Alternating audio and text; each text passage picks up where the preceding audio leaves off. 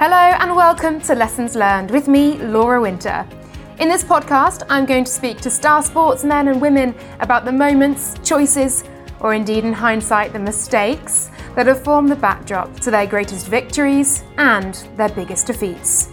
Because more often than not, a lesson learned the hard way is a lesson learned for a lifetime. Welcome back to Lessons Learned. I am Laura Winter, sports broadcaster, podcaster, obviously, host and journalist, and I am so excited to be bringing you another season of my podcast. We are about to delve into the minds of brilliant sports people once again to discover the pinnacle moments that have shaped their professional and personal lives and the lessons they have learned along the way. Perhaps lessons we could all take some comfort and inspiration from too. I am about to speak to Championship footballer Matt Smith. The striker, who has played for a plethora of clubs in English football, is also my old school friend, so I'm really looking forward to catching up with him. His five lessons are a wonderful blend of personal and professional, and I have no doubt you will find them engaging. This season, in each episode, I also want you to be involved as well. So keep your eyes peeled on social media at Lessons Learned Pod and at Laura C. Winter and get your questions in. The best will be asked on the podcast. Lessons Learned is now out weekly, dropping every Monday, so make sure you hit subscribe so you never miss an episode. And finally, we are recording at the start of 2021, so unfortunately, like last year, due to the ongoing coronavirus pandemic, Matt and I spoke virtually, but we've smoothed the audio out as much as possible for you. Enjoy! I am delighted to welcome Matt Smith as my guest today. Matt is a championship footballer who has had a somewhat unusual path to the top ranks of the sport. The striker first played professionally for League One side Oldham and helped them to the FA Cup fifth round in 2013, beating Liverpool on the way. He has also had stints at Bristol, Leeds, QPR, and Fulham, and is currently playing for Millwall. He is also an old mate from Pates Grammar School here in Gloucestershire and more commonly known in our friendship group as simply Smith. Smith, how are you? I'm good. Thanks for having me on, Laura. No, I'm good. I'm good. I know. I'm so, I'm so, excited to have you on. I was just thinking, though, I can't call you Matt. I've not know, known you as Matt good. ever. I know. Uh, to be fair, not many people do call me Matt, so don't worry. Uh, but yeah, thanks for having me on. I'm sorry, it's not my bedroom. It's not the awful wallpaper behind me. It's a village hotel in Watford. So I'm got an away away day. So uh, you got me in the in the hotel before the game. I was about to ask you actually where you are in the world right now as well, because um, it's a strange one, isn't it? Football's continuing behind closed doors, no fans and all that. So I guess the merry-go-round continues for you guys. Yeah, no, it's it's it's been ongoing. Obviously, um, we had a, a short break uh, at the beginning in lockdown one, but we've we've kind of carried on through, which has been great. I think for for the country to have that sort of enjoyment, that release factor with watching games of football, something they enjoy, which takes your mind off the doom and gloom of, of lockdown and, and all the rest of it. So it's been great from that perspective. I think as players, obviously no fans is is pretty rubbish. I think if you asked anyone, they would say the same thing. That like the realism of the games is just not quite there. But at the same time, like I have to be very, very grateful for the fact that I still have structure to my day and, you know, playing, doing what I love and all the rest of it. You know, I've got to be very grateful because for a lot of people, that's not the case. So definitely, definitely grateful for that.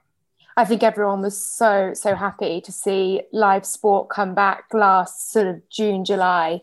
Um, and then for it to have continued as well throughout this latest lockdown, certainly here in the UK. We're recording in February in 2021, aren't we? And yeah, it's very much live sport is continuing, so people can at least get that little dose of escapism watching their club on TV. And I guess the fans are all the more grateful for it. And when they get back in the stadium as well, oh my gosh, it's going to be so good. So good. Yeah, we actually, obviously, we had that sort of small period of time where Boris let two to 4,000 fans back in for like a three week window, which is quite random. But um, so we had I had a couple of games where I had like two to four thousand, and even that compared to the usual eighteen to twenty was it just gave you shivers going out to. So I can't even imagine what it's going to be like returning to like normal crowds, which would be which would be great. But I think we're all looking forward to that definitely.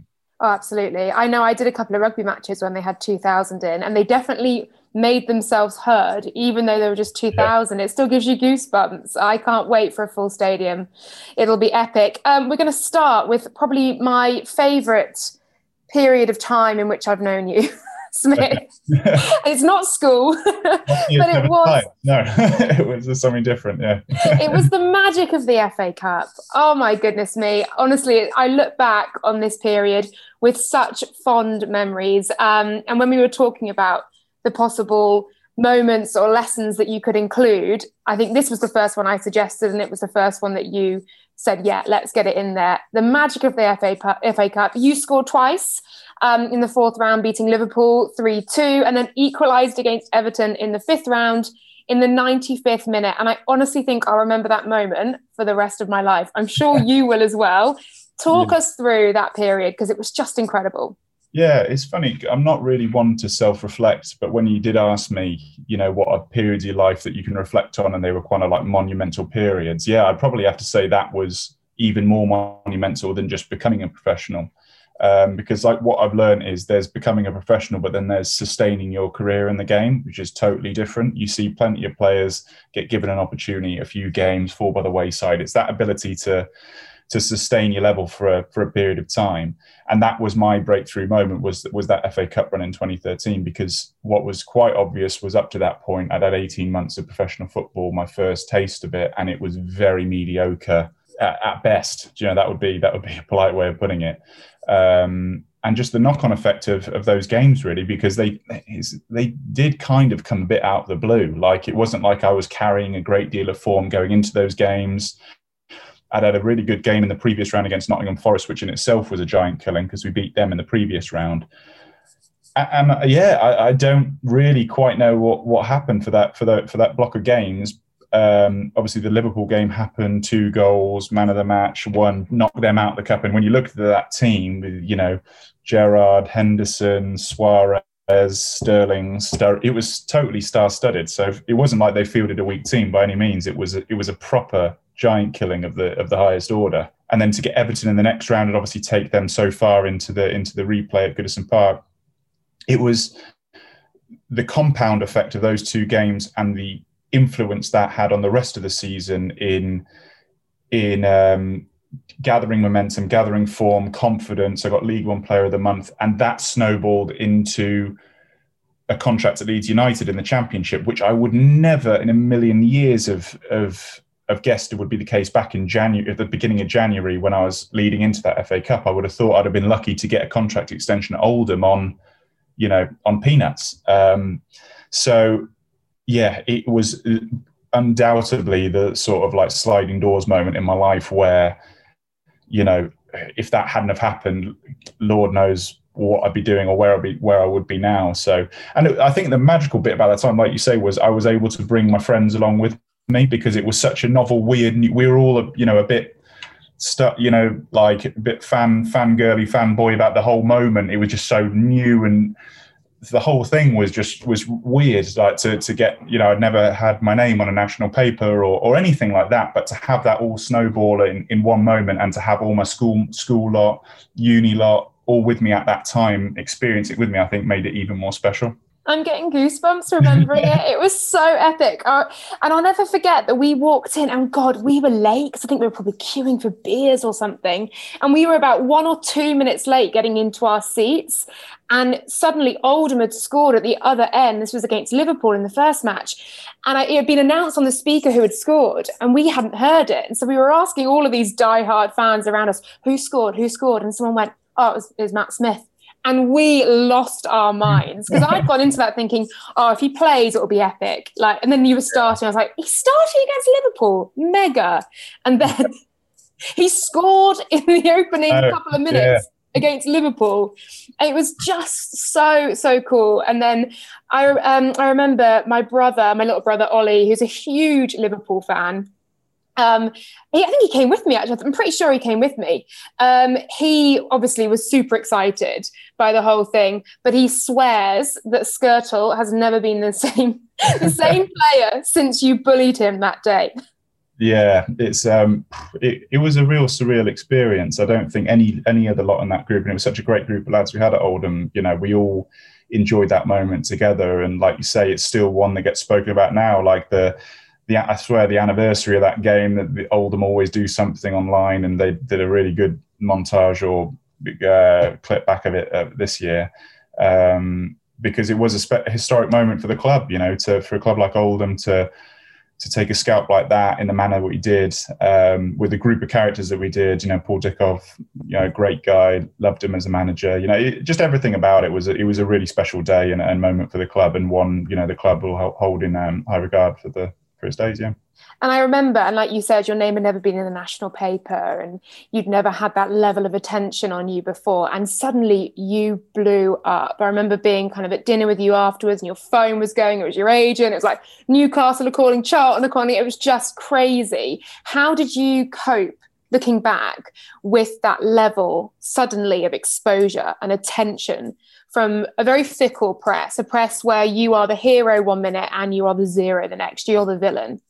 yeah, f- fine. I think it was. Um, it was obviously just yeah, very strange and weird. Um, I think that uh, that obviously I'd gone to university and been quite chummy with Jack Whitehall, so they played on that narrative quite a bit. That was quite heavy in the in the press. But yeah, no, I got you know fifty grand a year boot deal off the back of that game. You know, I, I, just weird things that just out of nowhere just come to you, and like you say, attention of other clubs that you you would um, you would not think would be that with the case. It was it was quite strange. But I was brought straight back down to earth because I dislocated my shoulder at the end of that game. So I had basically three weeks on the sideline. I had to see a specialist straight after. I said, three weeks on the sideline. My comeback game, luckily, was the Everton game.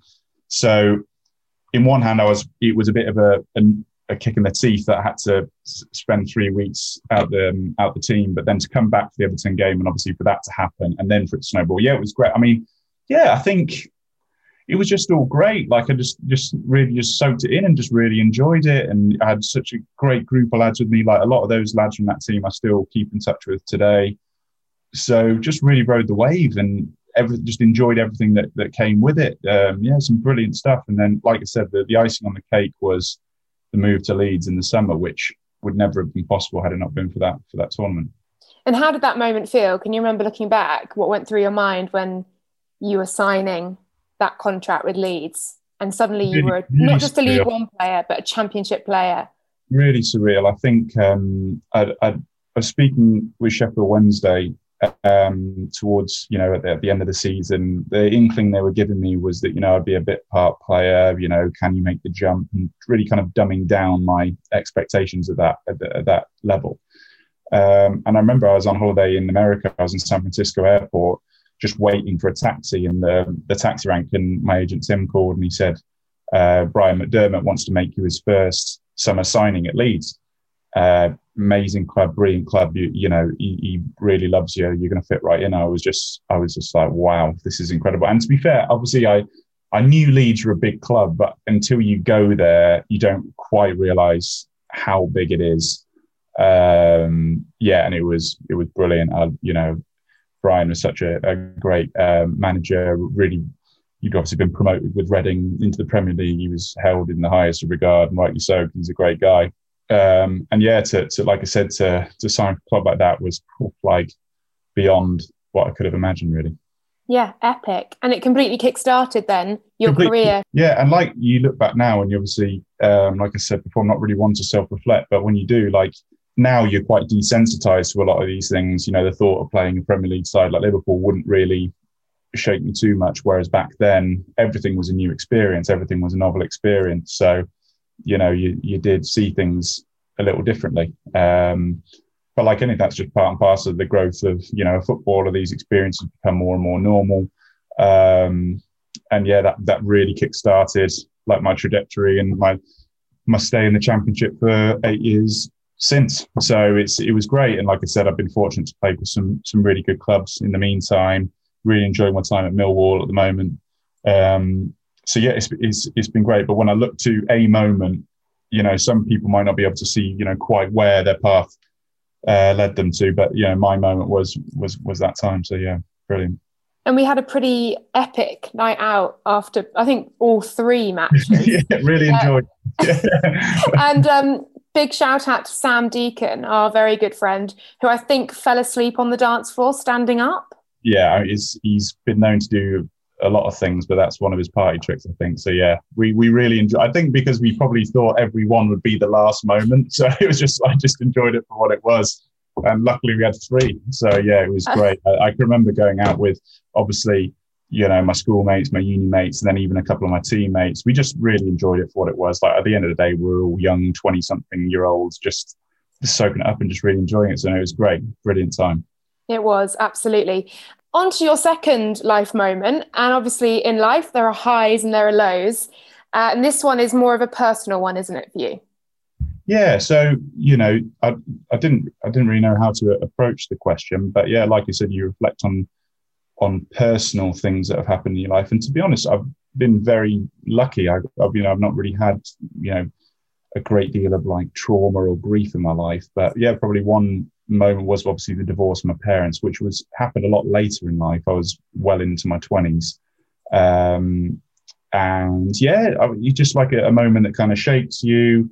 And then, as an only child, in that sense, I have a half brother from my mum's side, but in terms of my parents being the only child, like you do it does make you assess life in a different way. You know, you start to see your parents as people and not your parents, and all the the repercussions of that. Really, and I think probably has helped me grow as a person. Um, you know, communicate a lot better. I guess I've been forced to do that, and um, yeah, like it, it's a moment that obviously changes the whole the, the whole um, shape of your life really I'm, I'm lucky that it was as amicable maybe not right at the start but now it's largely amicable you know they, they can both sit at a game together and have a bite to each other which is great um, which makes it a lot easier than i guess some people have it but yeah as a moment probably one of the, the, the big moments from a personal perspective where you think well yeah that shook the dynamic up a little bit do you know what i mean yeah, for sure. And I think you and I have both spoken about this before because my parents are also separated. And we spoke about whether it's e- and obviously we don't know the alternative but whether it's easier for your parents to separate when you're a child or when you're in your early teens compared to when you're an adult and actually yes you kind of have the emotions and the life experience to perhaps deal with it a bit better but you also understand it in very uh, you know in no uncertain terms what is happening why it's happening. And like you said you realize that oh my god they're not mum and dad. They're a man and a woman, a husband and a wife who have got their own relationship and their own their own stuff going yeah. on. They're humans. Absolutely, and you know they they have you know deserve to be both happy in their own right. And when you know you have your I'm married now, but when you have relationships of your own, you understand the concept of being in a happy relationship or a sad relationship, and one a relationship that gets the best out of you and one that gets the worst out of you. So you can understand, you know, it gets to a point where you know if, if the dynamic isn't isn't there, then you know it's it's not really fair for one or the other to put themselves through misery to to uh, to, to stay together. And um, obviously, it's, it's, difficult to take, really difficult to take. And um, it's uh, but I'm you know I've an amazing relationship with with both my mum and my dad. And you, you, know, if you saw the three of us together, you probably wouldn't think anything otherwise, which is great.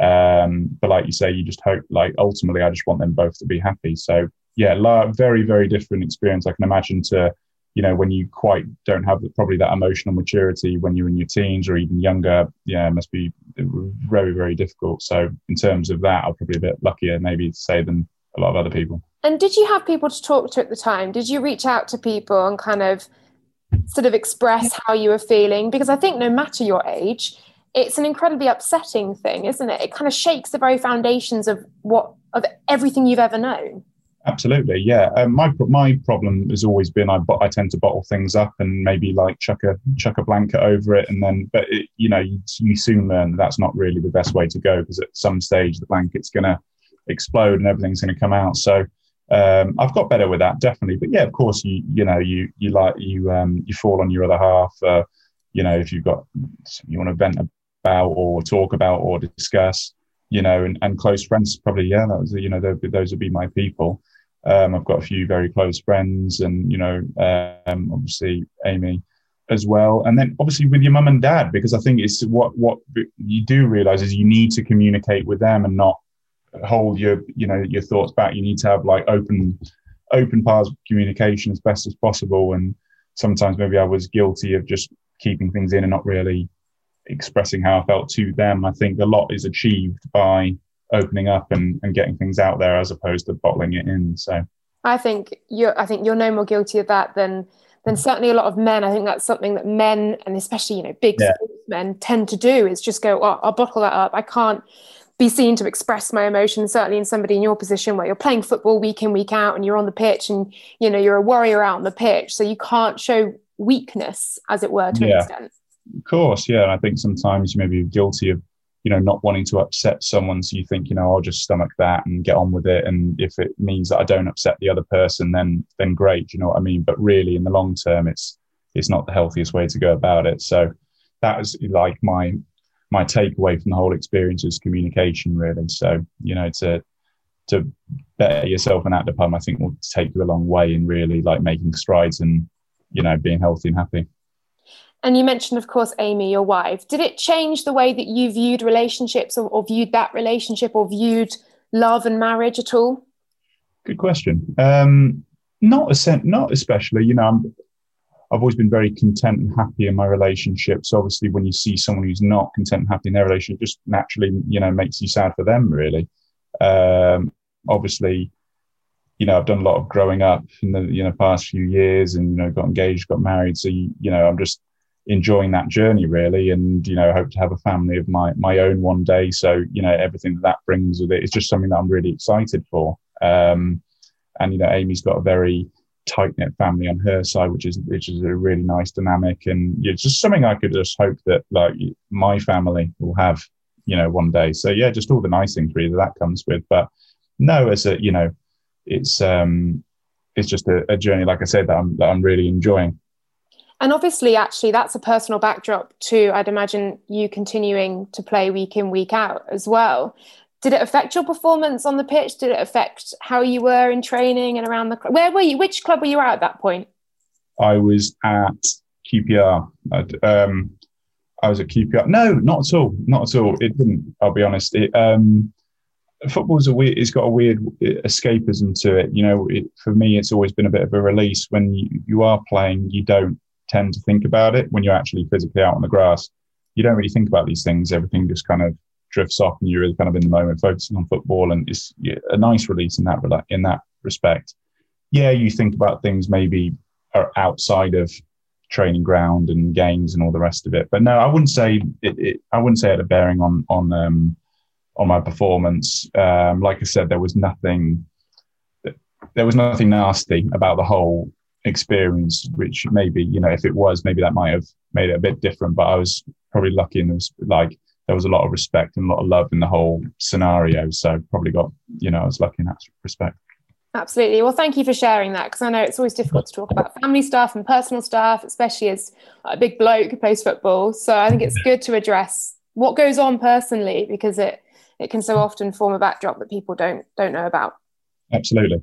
No problem. Um, point number three, I mentioned, of course, in the intro that you had an unusual route into the sport and not kind of the typical footballer pathway. This was you being released from Cheltenham Town Academy in 2007 and where it took you from there. Yeah, I think it's that was obviously quite a poignant moment um, from a professional standpoint. Absolutely, I think it's an all too common story, I guess, of youngsters you know, going through an academy system, getting to 18 years old, getting released, what's next? You know what I mean? I think the Americans do it a lot better the way they have their college system, draft system. You know, they encourage education first and football second, which I think is the best way to do it, really. Um, you know, because the opportunities for these youngsters that get left by the wayside is just is non-existent. Do you know what I mean? It's it's it's a it's a battle for this, an uphill battle for them from then on in. Um, obviously, I was lucky. You know, I went to Pates and I had a, a good education behind me, so that you know the door at, at Cheltenham Town closed. You know, the the other one going to university was open for me, which was great. But for 99.9% of the other lads, it wasn't the case. So um, there was only one lad that got took on professionally. And to be to be honest, I didn't expect to get professional terms. You know, Cheltenham was a you know a club with with not the biggest of budgets. I wasn't playing a lot of reserve team football. I was more of a, you know, just a solid under 18s lad. Um, obviously, it's really sad You, when it happens. You know, I can empathise with lads and the feeling they must have. You know, I remember crying in the car park at Seasons training complex in Swindon Village, like with my dad. Um, just that natural emotion of rejection, really. It's, it's you know, it happens.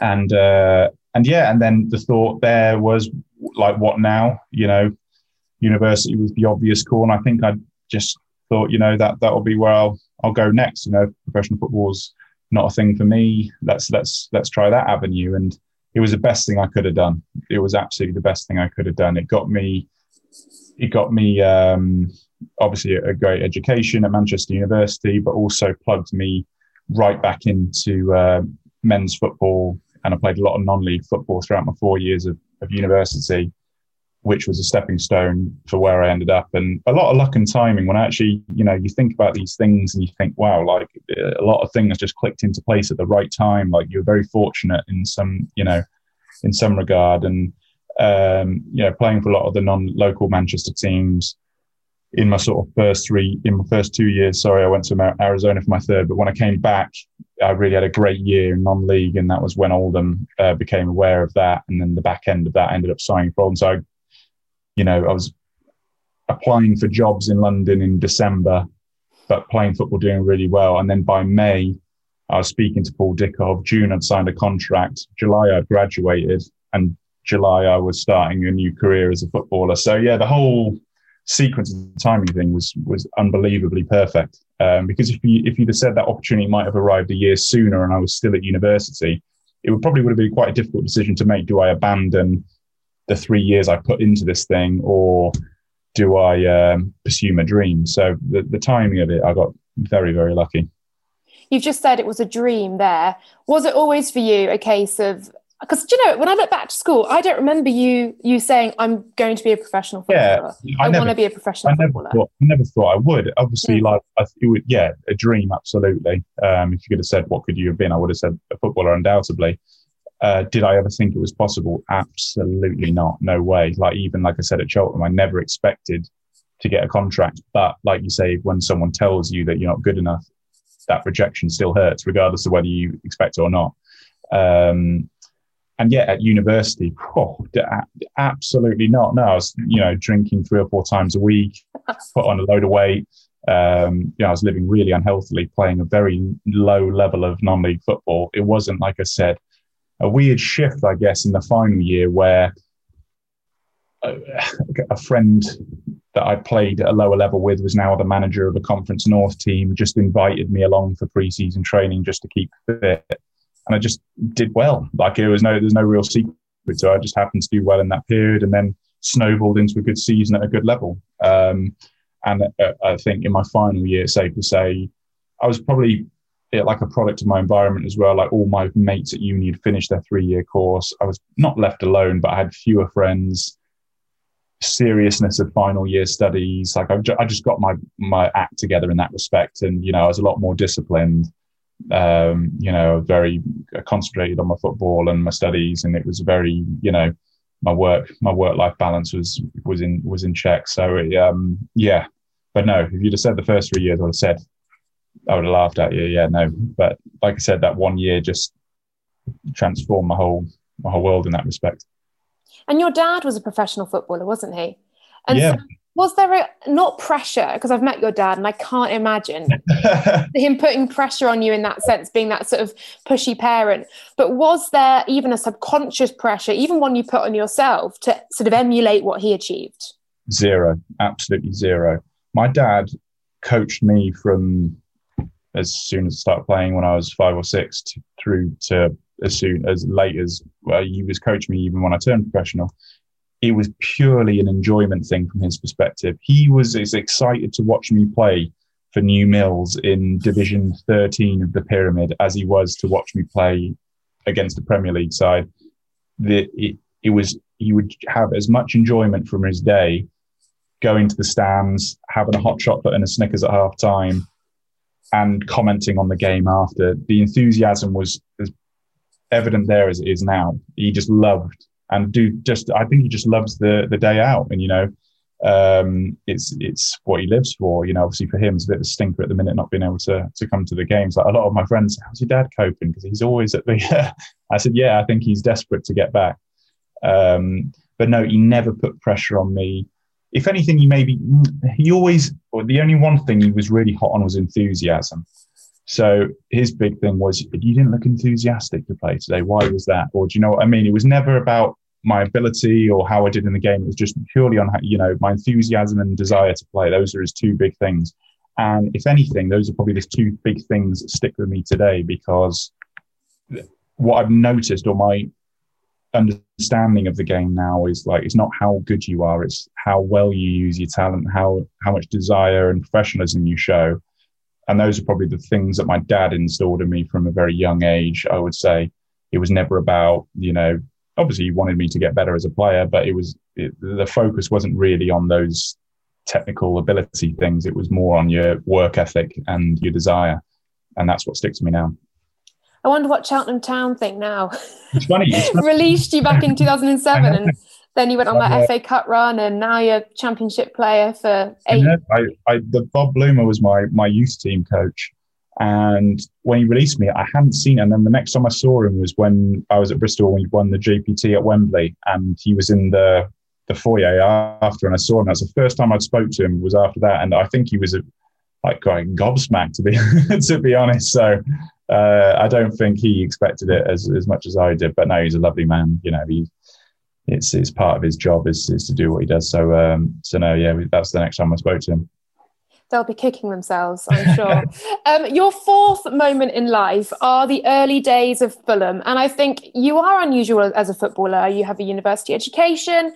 Um, you're obviously from down here in Gloucestershire, and there is a footballer culture, isn't there? That you, I guess, as a player, wanting to fit into whichever club and, a new group of players you're with, had to try and avoid, toe the line, find that balance between being a disciplined player and also being one of the lads. So how how did you sort of tread that balance?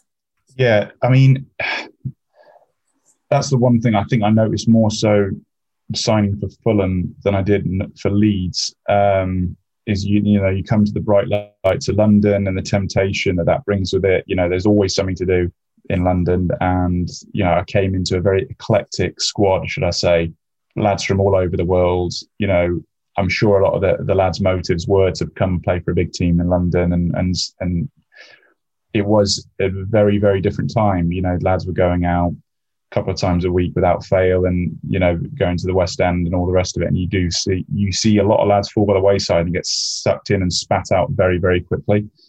Um, and it is a big learning curve. You know you do realize that the thing i realize is that players are where they are for a reason. They're not there by chance. They're there because they work really hard and they dedicate themselves to football. You know gone are the days where you could be a party animal and you know a bit of a maverick and then show up on a Saturday and, and is you you you're too you're too monitored. You know, particularly in training now, you've got GPS units, you've got saliva tests, blood tests. Um, you, you're so urine tests. You, you're so heavily monitored about every aspect of your your day to day that you you'd get found out. You know, you can't hide in training because your data's pulled up on a spreadsheet that gets put into a WhatsApp group chat every day. You know how far everyone else has run, how hard everyone else has worked. Um, so you, have to be so so disciplined. Um, and I think it was a real eye opener. Was my, my probably my first bit bit of Fulham when I was looking at these lads and thinking, wow, like you know they're working hard and playing harder, but they're going to get found out, and they did. Um, and that group slowly got smaller, and there was only a few surviving by the end, and it's largely a different group now. But um, I think it taught me the importance of, of discipline um, and not getting carried away by temptations that's just always there. Um, is you know very very easily done. Um, but like I say to everyone who asks, yeah, people people are here for a reason. Is because they work really hard, dedicate themselves to football, and, and live a very professional, healthy life, um, and especially longevity. Um, you know, you can see players here for a period of time and then slip. It's a very slippery slope. You know, you see, especially now, you see some lads, wow, like I played against him in the championship and he was brilliant. And now he's in League Two. And you think, how has that happened? Do you know what I mean? Then you look at, you dig a bit deep and you look a bit closer and you kind of, you can see patterns and trends emerge in that respect. So, yeah, the, the, the one thing I would say is the, the dedication to your, to your craft is, is crucially important because otherwise you will, you will slip down the slope. Were there any specific nights out or specific moments where you thought, I really shouldn't be out right now? or this is this is not good? I suffered really when I got injured. Um, I was injured. My touch wood, my my only real bad injury was a knee injury, and I think I felt a bit sorry for myself. So yeah, I probably did go out a lot more than I should have done at that time because um, I just thought, you know what, I'm not back for 12 weeks. What's the problem? But it's definitely not the way I should have looked at it. I should have looked at it as, you know, these things are not going to help you get back fit and strong. So that was probably my one, yeah, bit of wake up moment. But largely, it didn't mean I missed a lot of football. But yeah, it's uh, so you you do you do witness some mental things. You know, groups of lads spending people's salaries on a night out without even blinking. Do you know what I mean? And you think like, come on, guys, like you need a bit more education here. It's not gonna, it's not sustainable. Do you know what I mean? It's it's it's stupid, and um, you know, you see, see a lot of people. It's obviously well publicized now in the press. You know what people are up to, and you do think like it's it's not a good look, and you to um, stay dedicated, and and and you'll reap the rewards more more long term.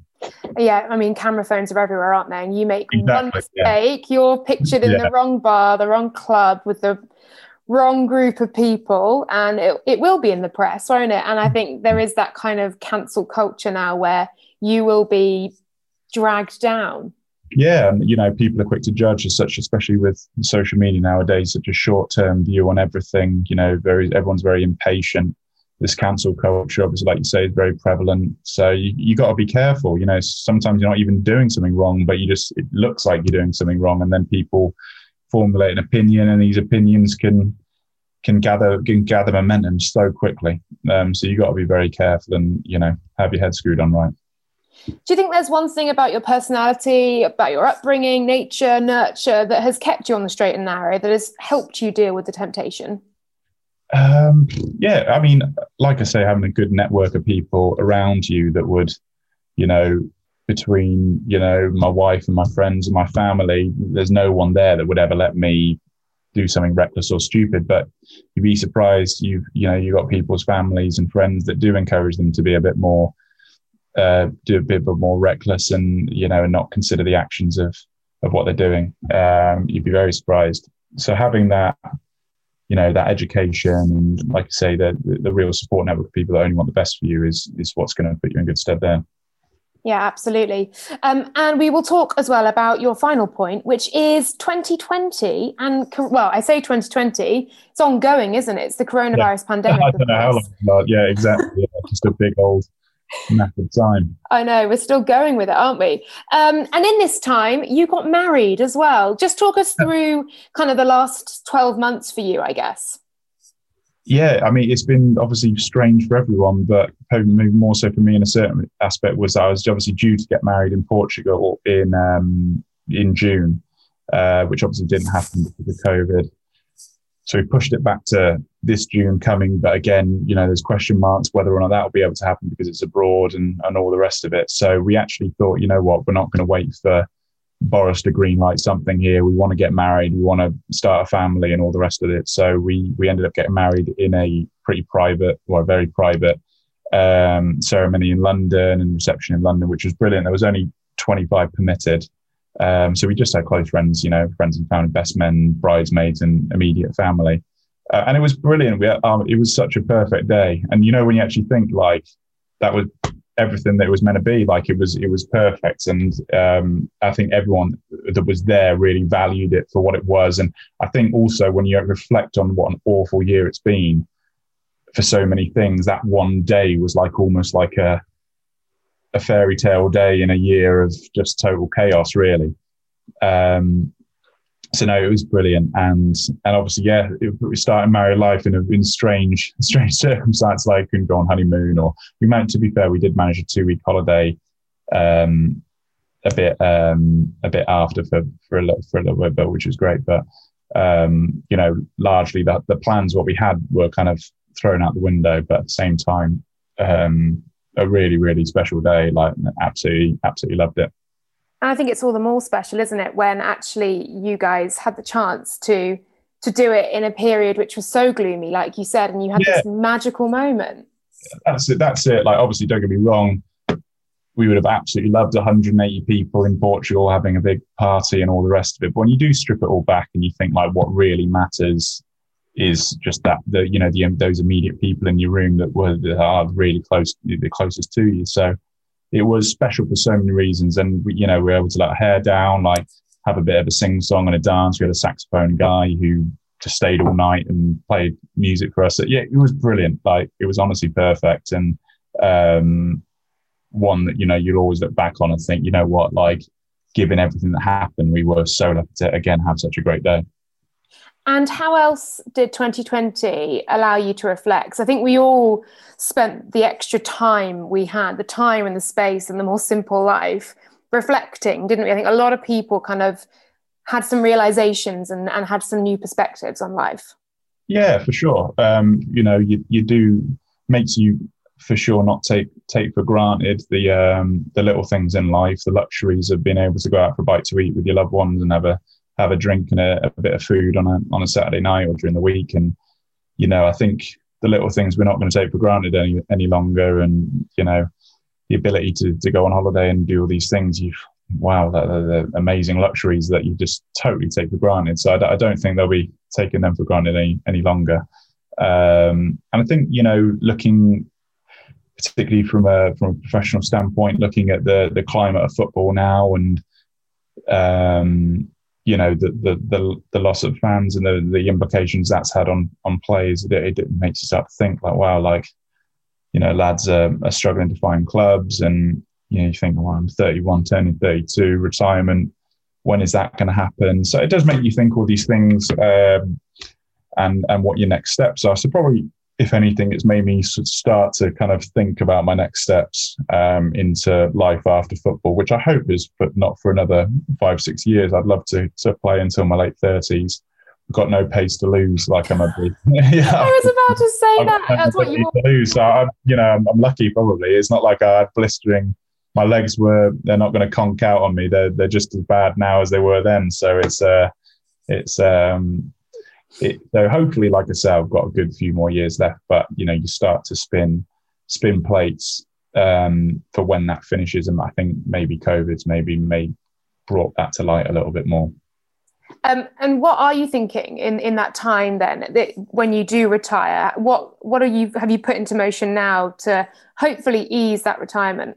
Yeah, so I'd, I'd like to that you know all these things are you know subject to change and you know things happen and you meet people and opportunities might come up. But you know in, on the face of it i would like to stay in football you know it's it's um it's the industry that i've you know i've grown up knowing. So it's, it's your network of as you, you know anyone in any sort of professional work will know that they're the people you network with and you know and it's the your surroundings that you enjoy. So i would you know obviously i graduated with a business degree uh, pre-football, I've always had a real keen interest in business. I've just started a master's at MBA in July, um, so that'll be going on for the next couple of years. So you know, if I come out with that off the back of it, hopefully with my experience in football, it would lend itself to something in the in the football industry from a business perspective. You know, whether that's a director of football or you know more senior role, that would be you know a pipe dream, I guess. Um, for now, I just got to try and I think the the the MBA and all that side of thing is actually quite complemented the football. It's given me an additional focus, and you know when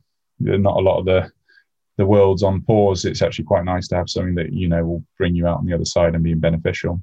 Yeah, um, absolutely. Um, so yeah, that's kind of where where my head's at really at the minute. Brilliant stuff, Matt Smith. it's still so strange calling you Matt, but I feel like I should be sort of semi-professional. um, thank you so much for such a brilliant cool. chat about the yeah. good old days at Oldham, through to Leeds, to Fulham, and then on to Millwall, of course, now as well. Thank you so much for your time today. Um, it was great hearing from you. Um, as always, with my podcast, we ask for a fan to send a question in. Um, and Nicole has sent a question saying, um, I would like to know what career he would have pursued if he wasn't a footballer. That's a good question, Nicole. Hmm. Um, poof. So, I guess the easy answer is to say what I was applying for when I, I you know, I was applying for these management consultancy roles um, for different firms when I was in the midst of that sort of transitional period, and I didn't really have any luck. I think I had three interviews and they all said no. So I think I would have just plugged away with that really. And yeah, failing that, PE teacher at Pates, who knows? I don't know. Um, oh, Pates would have had you back for sure. Yeah, that's my that was my uh, my last ditch uh, last ditch resort. They would uh, have had you as a football coach, absolutely. Exactly, exactly. So yeah, no, I would have tried for a career in the city. Um, you know, all those graduate schemes. I think I would have tried to hop onto that and and delve my way into the business world in London and um, seeing what seeing what that would have brought. But luckily, I got to to do something that I, I much prefer doing. Yeah, it's a bit more exciting, wasn't it? oh, Smith, brilliant stuff. Thank you so so much. Um, I know you're playing. Well, it's February. What date are we on? February twenty second. You're playing Luton tonight, aren't you? Tomorrow night. Tomorrow, tomorrow night. night. Tomorrow night. I was going to say, if it was tonight, it actually should probably get going. Yeah, we're getting ready. For, yeah, no, tomorrow night. So yeah, we just got the night in the hotel before. So uh, so yeah, no, we're all good. Well, best of luck for the season um, and for what's to come, and hopefully we'll get fans back in stadiums soon, so you can your celebrations when you score aren't quite so weird. Yeah, exactly, exactly. It's all a bit odd right now, isn't it? Thank you so much, Smith. I'll chat to you soon.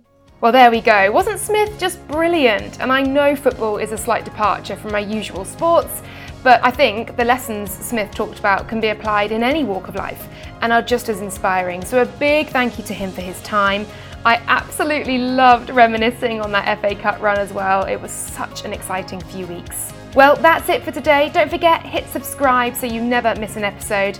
And if you like what you're hearing, please leave a review for the podcast as well. Lessons Learned is out weekly this series, dropping every Monday. So I'll be back next time with another brilliant guest from the world of sport to reflect on the lessons that we learn in every human experience.